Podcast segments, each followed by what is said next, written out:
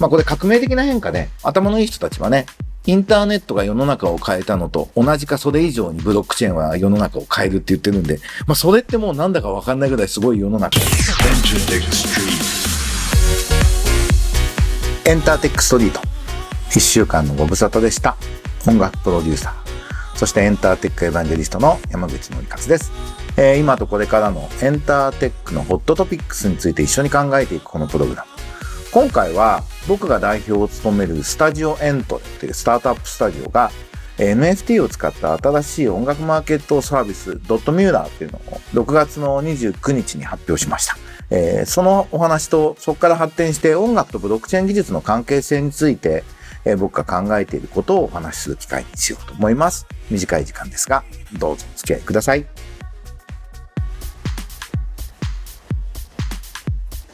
改めまして、山口のりかつです。皆さんお元気ですか？今週はブロックチェーンと音楽っていうのを全体のテーマとしてお話をしようと思います。えー、6月の30日に、えっ、ー、と、スタジオエントでが銀行というブロックチェーンのスタートアップと一緒に、ジョイントベンチャーみたいな形でドットミューラーというサービスをやりますという情報解禁しました。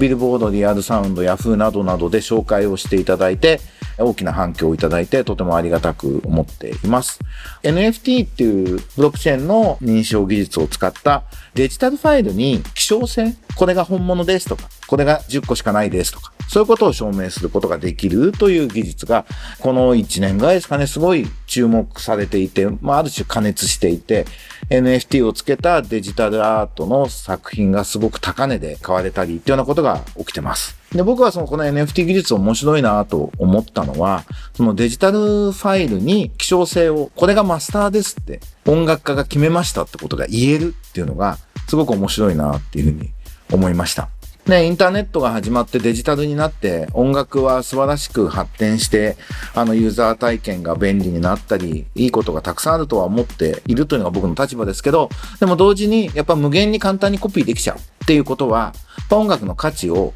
少しコモディティ化したというか、まあ安くしたみたいな側面もやっぱ否めないと思うんですね。やっぱ Spotify で音楽聴けて便利だけど、よく聴いてる曲だけど曲名覚えてない、アーティスト名知らないみたいなことも起きてたりしますよね。そこをなんかある種補うような、まあエコシステムがビジネス的にも必要なんだろうなという思ってるところで、この NFT を音楽家が使うっていうのは、まあそこの一つの方法論になるんじゃないかなというふうに思いました。デジタルファイルに本来無限にあっても同じものが存在し得るものに1個だけとか10個だけとか100個だけとか音楽家が決めて、これが本物ですと。これが僕が認証したものですって言える。それをユーザーと共有できるっていうのが、僕から見た NFT のなんか面白い価値なんですね。なんでドットミューラは、えっ、ー、と、まあ、ある種音楽家が原版権みたいな言い方をする音楽のマスターをユーザーとシェアする。それをコモンズオーナーっていう言葉を僕が作ってみたんですけども、まあサポーター？熱心なサポーターだし、最初のユーザーだし、まあある意味その中世のパトロン、パトロネージみたいなものの今版みたいな言い方もできると思うんですけど、そういうことでサポート、お金を払ってもらう権利を渡すと同時にサポートしていくし、広げ、あの、その曲の作品の良さを広めてもらうってことをやれたらいいなと。なんで、僕は説明文みたいなところに、アーティスト向けの説明文のところには、コンテンツを作品に戻すサービスです。サムネイルになってしまったジャケットをアートワークに戻すサービスですというような言い方をしています。なんで、アーティストが精魂込めて作った作品をしっかり向き合っていく、その価値を高めていくってことが、このドットミューラーを通じてやっていけばいいなというふうに思ってます。で、9月にマーケット自体は開けようと思って、今はやりますよっていうことを発表したという段階です。で、えっ、ー、と、6組の素晴らしいアーティストが参加表明をしていただいていて、えー、今どういう作品をそこで発表するかという、まあ、ある種企画ですかね、を詰めているというところなんで、ドットミューラーの仮のランディングページみたいなものを、え、オープンしておりますので、興味のある方はぜひ見ていただきたいなと思います。その音楽ビジネス的な言い方で言うと、これからは、その今サブスクって言われる Spotify とか Apple Music、日本だと iMusic みたいなものが音楽ビジネスの特に音源に関しては中心になって来てるわけですね。もう世界では完全にそれが7割とかになっているっていう現象があって、ただそれは再生回数で全部割られるっていう、まあシンプルなやり方で、で、それに対しての異議申し立てみたいなのがあるんだよっていうお話は先週したと思うんですけど、で僕はだからその、もう再生回数市場主義で、売り上げを再生回数で割っていくという形で、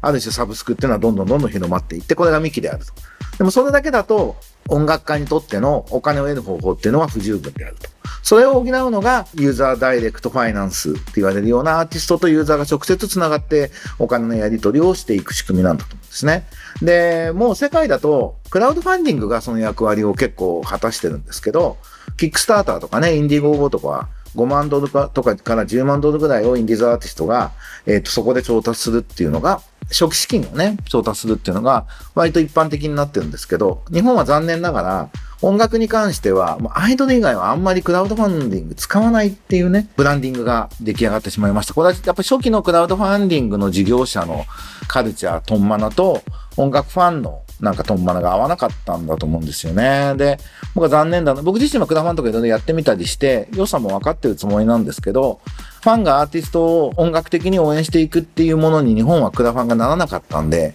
ちょっとそういう意味でもこの NFT を投機的に使ったりするんではなくて、長期的に？アーティストとの関係をいい意味で作っていって、いい音楽を育てていくっていう風に NFT を使っていけたらいいなと思っていて、まあ僕らがその一個の例を、こういうフィロソフィーを持ってやれるんですよってものを早い段階で見せておくってことは大事かなと思って、ちょっと早めなんですけども、6月の末に情報解禁して9月からやろうと思っていると。で、ブロックチェーンと音楽の話をいい機会なんでしていこうと思うんですけど、ブロックチェーンっていう存在を僕が知った時に、分散型で情報が管理できるんですっていう。まあこれ革命的な変化で、頭のいい人たちはね、インターネットが世の中を変えたのと同じかそれ以上にブロックチェーンは世の中を変えるって言ってるんで、まあそれってもうなんだかわかんないぐらいすごい世の中は変わるんだと思うんですけど、あの音楽との兼ね合いで言うと、クリエイティブコモンズって聞かれてる方ご存知ですかね。ずいぶん前にクリエイター自身が自分の作ったコンテンツに関してはこういう風に使っていいよってことを宣言して、それに基づいて自由に使ってくださいっていうような商用じゃなければ自由にコピーしていいですとか引用していいですとかっていう運動があったんで、でもあったとか今も続いてると思うんですけど、僕あの、札幌で行われたクリエイティブコモンズサミットにも登壇したりさせていただいて、あの非常に素晴らしい活動だなとは思ってるんですけど、まあプロの音楽プロデューサーとしてね、愛情も込めて言うと、まあ、変の突っ張りにもならないものなんですよ。つまり、お金の話ではなくて、ただの思想活動っていう風になってるんですね。って思ってる時に、ブロックチェーン技術の存在を知った時に、ああ、クリエイティブコモンズがプロ仕様で社会実装できるって思ったんですね。音楽家が自分の作品を、ルールを決めて、ダイレクトにユーザーからお金を取ることが可能で、多分ほぼリアルタイムにどこで使われたか把握できて、多分ダイレクトにお金を受け取るって仕組みがブロックチェーンで可能になると思います。ほとんどリアルタイム、完全透明ってことが可能だと思います。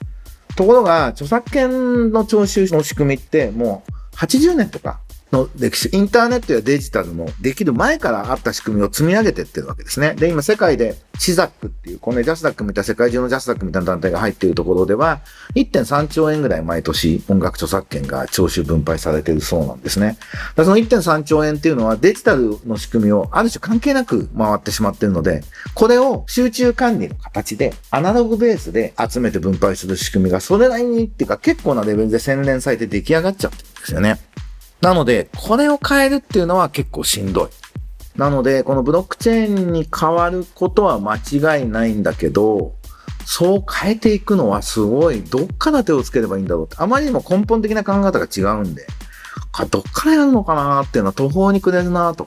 20年とかかかるのかなみたいなのが、えっと、僕の感覚なんですけど、一方で、圧倒的に便利だし、圧倒的に正しいので、ブロックチェーンで音楽著作権が全て管理される時代は必ず来ます。多分僕が生きてる間にそうなると思ってます。あの、そうなることは100%確信してます。圧倒的に便利な技術の発展みたいなものってもう逃れられないんで、もちろん個人でね、いや、俺はそれは使わないみたいな生き方は、個人の生き方としてはもちろん不可能ではないんだけど、基本的には、えっと、世の中はもう変わるんですよ。なので、えっと、音楽に関わる皆さんは、エンタメビジネスに関わる皆さんは、ああ、あと何十年かの間に、著作権と言われるものの徴収分配管理の仕組みは全部ブロックチェーンに置き換えられるという歴史的な必然の中に自分は生きてるんだなっていうふうに思って、その上で自分はどのポジション、まあそれをできるだけ遅らせるコンサバな役割をやるっていうこともあり得るんですけど、選択肢としては。まあどうせなら、それをスムーズに社会実装して、その中で自分が得したり、自分が楽しむ方がいいんじゃないんですかって、まあ僕はそうしようと思ってますっていう。